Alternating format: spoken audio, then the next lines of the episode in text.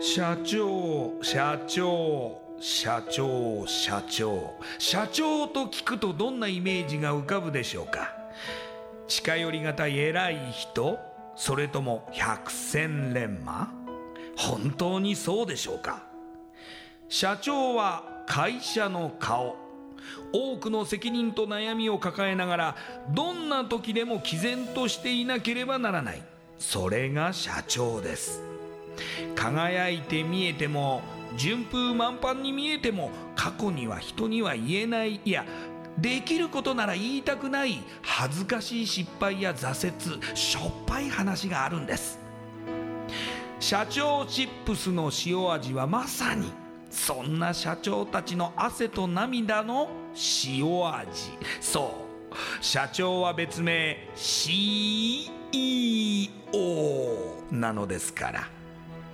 この番組ではそんな社長たちのしょっぱい話をあなたのビジネスや仕事に生かしてもらいたい。将来社長を志す人たちに希望を届けたい。という思いのもとさまざまな業種の社長インタビューを紹介していきます。エスプライドプレゼンツ日本の底力。社長チップスラジオ。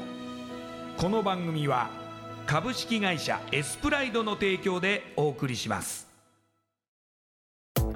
社長チップスってなんだろう？辞書で調べてみた。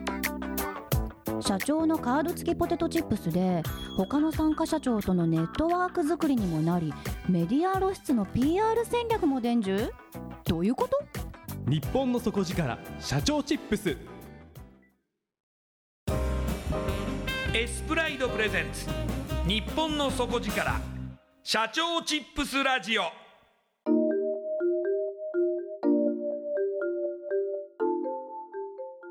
エスプライドプレゼンツ。日本の底力。社長チップスラジオ。こんばんは。社長応援ナビゲーターの西川真理子です。今夜のゲストは株式会社黒船代表取締役。下村隆人さんです。下村社長よろしくお願いします。よろしくお願いします。では私の方からまずですね下村さんのプロフィールをご紹介させてください。下村社長は1985年7月神奈川県にお生まれになります早稲田大学をご卒業後ご自身の500万円の借金を返済するためサラリーマンとなり不動産業界に就職。2年半でその借金を返済され0から1を作る仕事をしたいという思いのもと2013年株式会社黒船を起業されます。また現在は別会社として沖縄県那覇市でのホテル業など多岐にわたりご活躍中です。それではこの後下村社長の汗と涙の塩味エピソードに迫っていきましょう。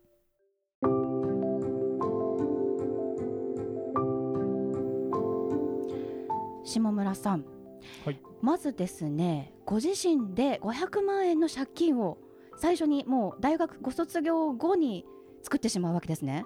大学卒業前ですね。前に。大学しかも6年行ってるんで正確に言うと、はい、あのえー、そうですね卒業前に作りました。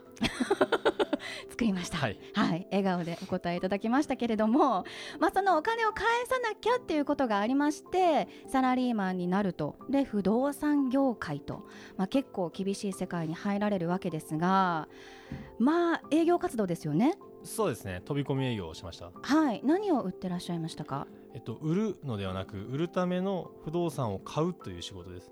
なるほど。はい、仕入れると。その通りです。いう感じで。で営業し始めるわけですが最初はやはりうまくいかないですよね。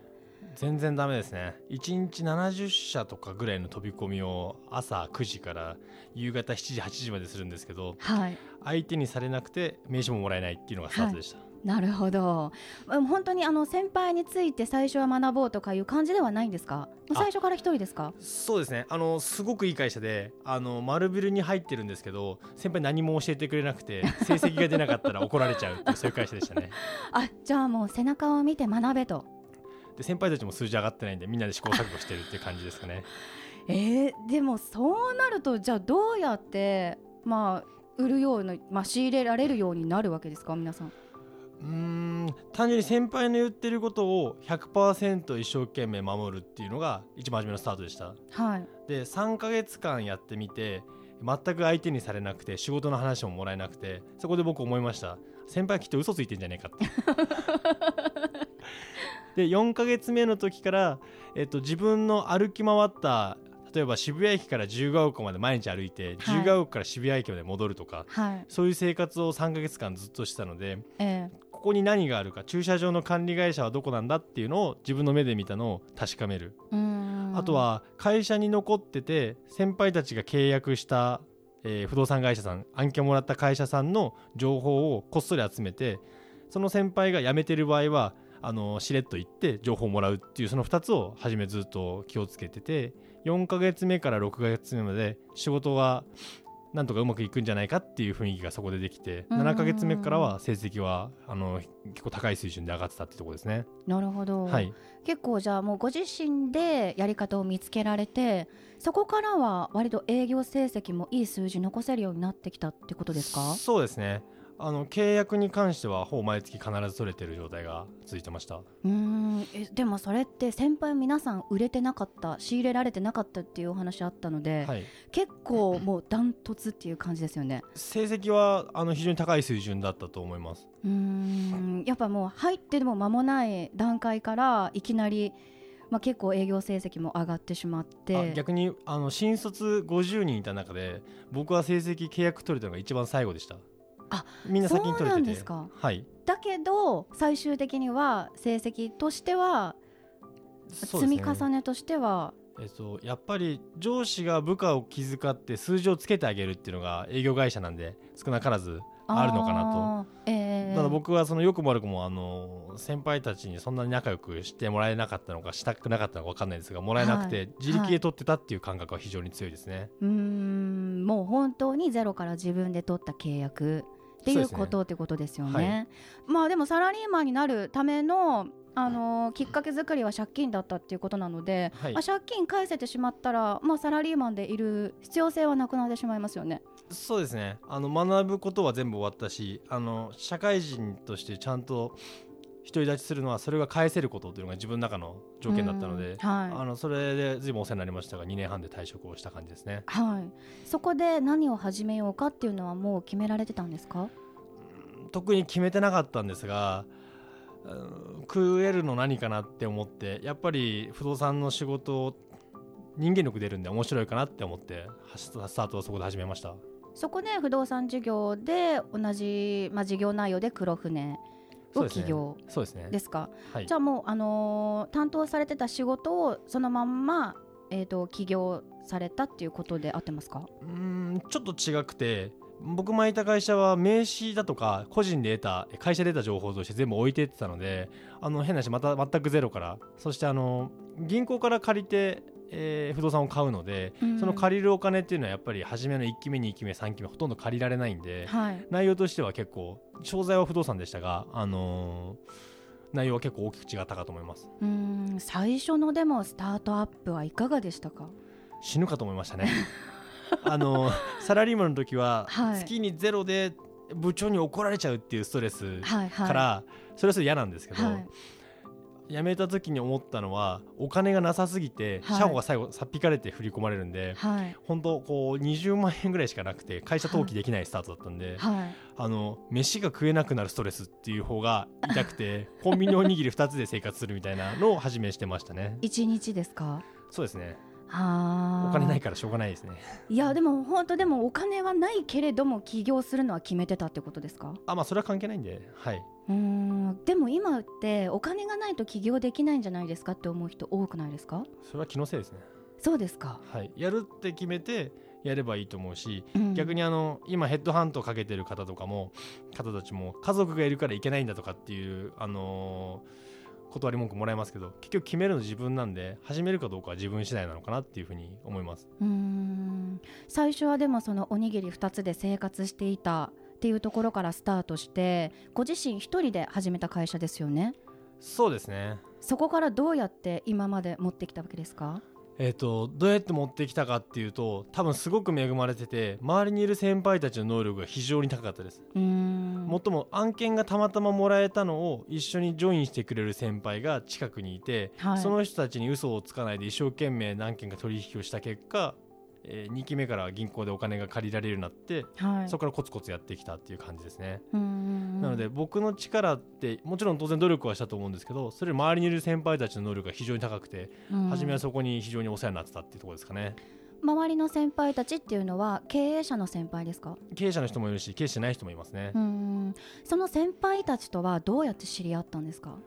仕事で知り合った人も多ければ学生時代同級生の友達ほとんどいなかったんで、ええ。あのその時に知り合った20個上とか30個上の方たちがいろいろアドバイスもらったりとかっていう感じですね、もともとはじゃあそのビジネスにおいて何かこう自分で始めたいみたいなことは大学時代から考えてはいたということですか？そうですね。もともとあの小中高を通してあの自分の人生どうしようかなってすごく思っててでやっぱり自分で仕事をしてる方が楽しいんじゃないかっていうふうには思ってましたうーんやはりそういう方の周りには同じようなことを考えられたりとかご自身で何かこう、まあ、作られているような方が多いんですかね？うーんわからないですがただ一個言えるのはあの一生懸命仕事をやって嘘つかないで続けてると、うん。あのレベル高い人に知り合えるっていうのは事実かなっていう気はと高いパフォーマンスを求められるんで、全部しっかり答えなきゃいけないと思うし、うんうんっていうのはあるかもしれないですね。うんうん。そういう方たちとお付き合いをする上で、まあ、嘘をつかないっていうこと、まあ、キーワードとして出てきましたけれどもあとはやはりその将来性みたいなものをやはりこう求められるじゃないですか。下村社長の事業に可能性を感じなければやはりこうジョインはしないとは思うんですけどもそういうところでどうやってこう口説いていくんですか？多分不動産事業っていうのがあのすごく単純であまり難しくないものだと思うんですよ。はい。そうすると何が問われてるのかっていうとその個人の能力だとか俗人的な、まあ、面白さとか頭の回転が問われてると思うんですけどそういったものをあの自分も磨きをかけなきゃいけないというのをいつも考えて人には接してる感じだったのでうん逆のこと言うと僕のそのまあ昼一生懸命仕事したりとか夜一生懸命遊んだりとかっていうのを見てうん先輩たちが僕のことを好きになってくれてたのかもしれないですね。うそういう意味ではその会社としてもですしその下村社長としての魅力みたいな部分も非常に大きいっていうことですね。不動産の営業マンとしてはそうだと思います。逆にそうじゃないと生き残れないんじゃないかっていうふうにも思いますね。うーんなるほどあのまずその黒船という会社を起業されたのが2013年ですで不動産業なんですけれども今後のその会社の展開としてはどのようなところを目指されているんでしょうか？そうですね。あのうちの社員に対してすごく言ってるのはあのみんな自立してほしいっていうことを考えてます。あの、はい。経済的にも精神的にも自分のことは自分でしっかり決められるっていう距離感を持ってそれで人と接しようと。いうならあの下村不動産学校みたいなイメージをイメージしてます。はい。そのためにこう前に辛く言うこともありますし朝の集合は非常に早いですがそういうのがまずやりたいっていうのが一個あって朝何時ですか？朝7時にはみんな来てますね。7時からもう営業開始ですか？7時はミーティングしたりとかその日の準備なので言うならあの運動の試合の前の準備体操ですね。うーん。ただもう始業時間はあの戦闘開始なんで、はい。そこから全力疾走。はい。6時7時まで全力疾走。その後はクールダウンのイメージですね。あの朝早ければ夜はでもあの付き合いとかは全くない感じですか？僕はあんまりないですね。ただうちの会社自体は非常に終わるのが早い不動産屋なので、ええ。早ければ6時7時に上がれるしえ普通の不動産屋さんはやっぱり23時って当たり前なのでそこの差は非常に大きいんじゃないかって思います。うーんじゃあこう重点を朝に置いてるってことですね。僕が朝方だからです。うーんなるほど。でまた従業員に言ってらっしゃることっていうのは自立っていうキーワードもありましたがそ,、れ以外にはありますか？自立ができてから次だなっていうところとあとは自分だけ良ければいいっていう考えを絶対持っちゃいけないっていう話はよく言います。はい。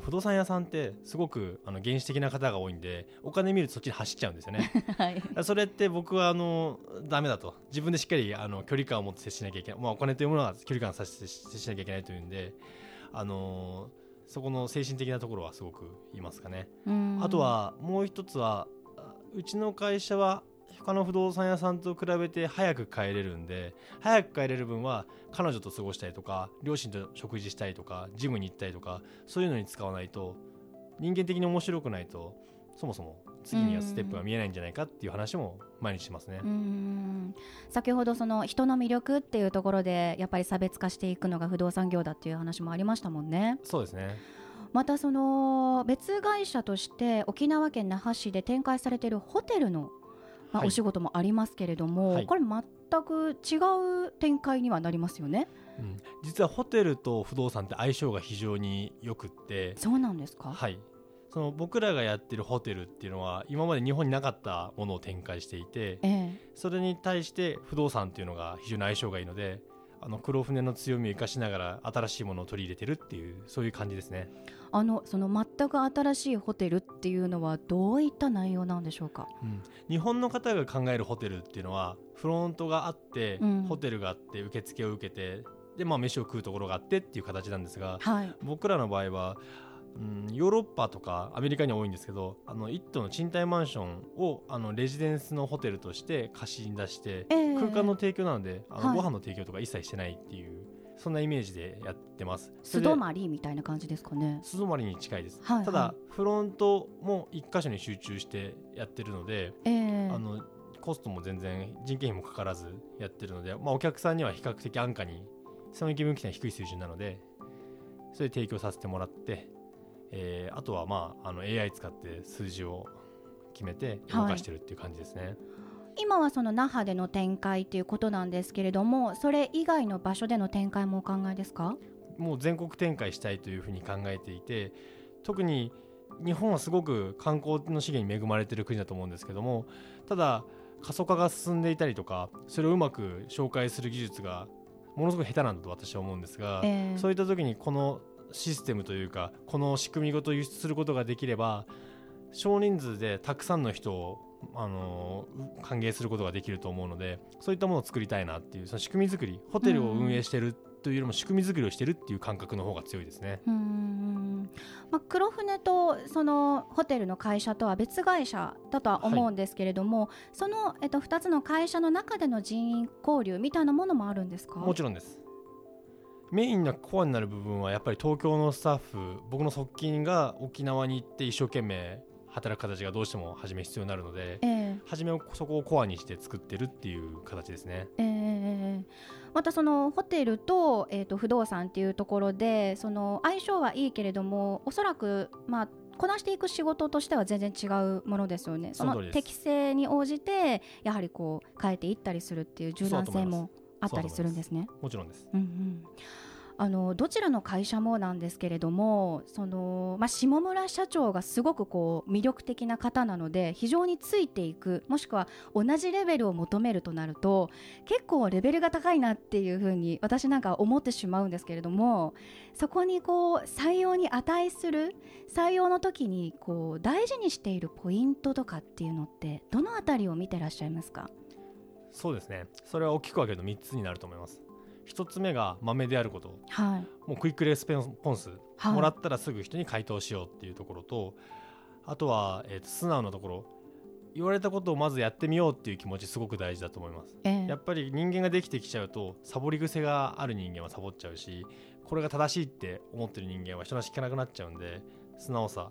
あと最後はあの耐久力ですかね。最後は体力勝負になるんで,、うんでそれをこう楽しいから頑張ろうって思えるかどうかっていうこの3つが大きなポイントになると思います。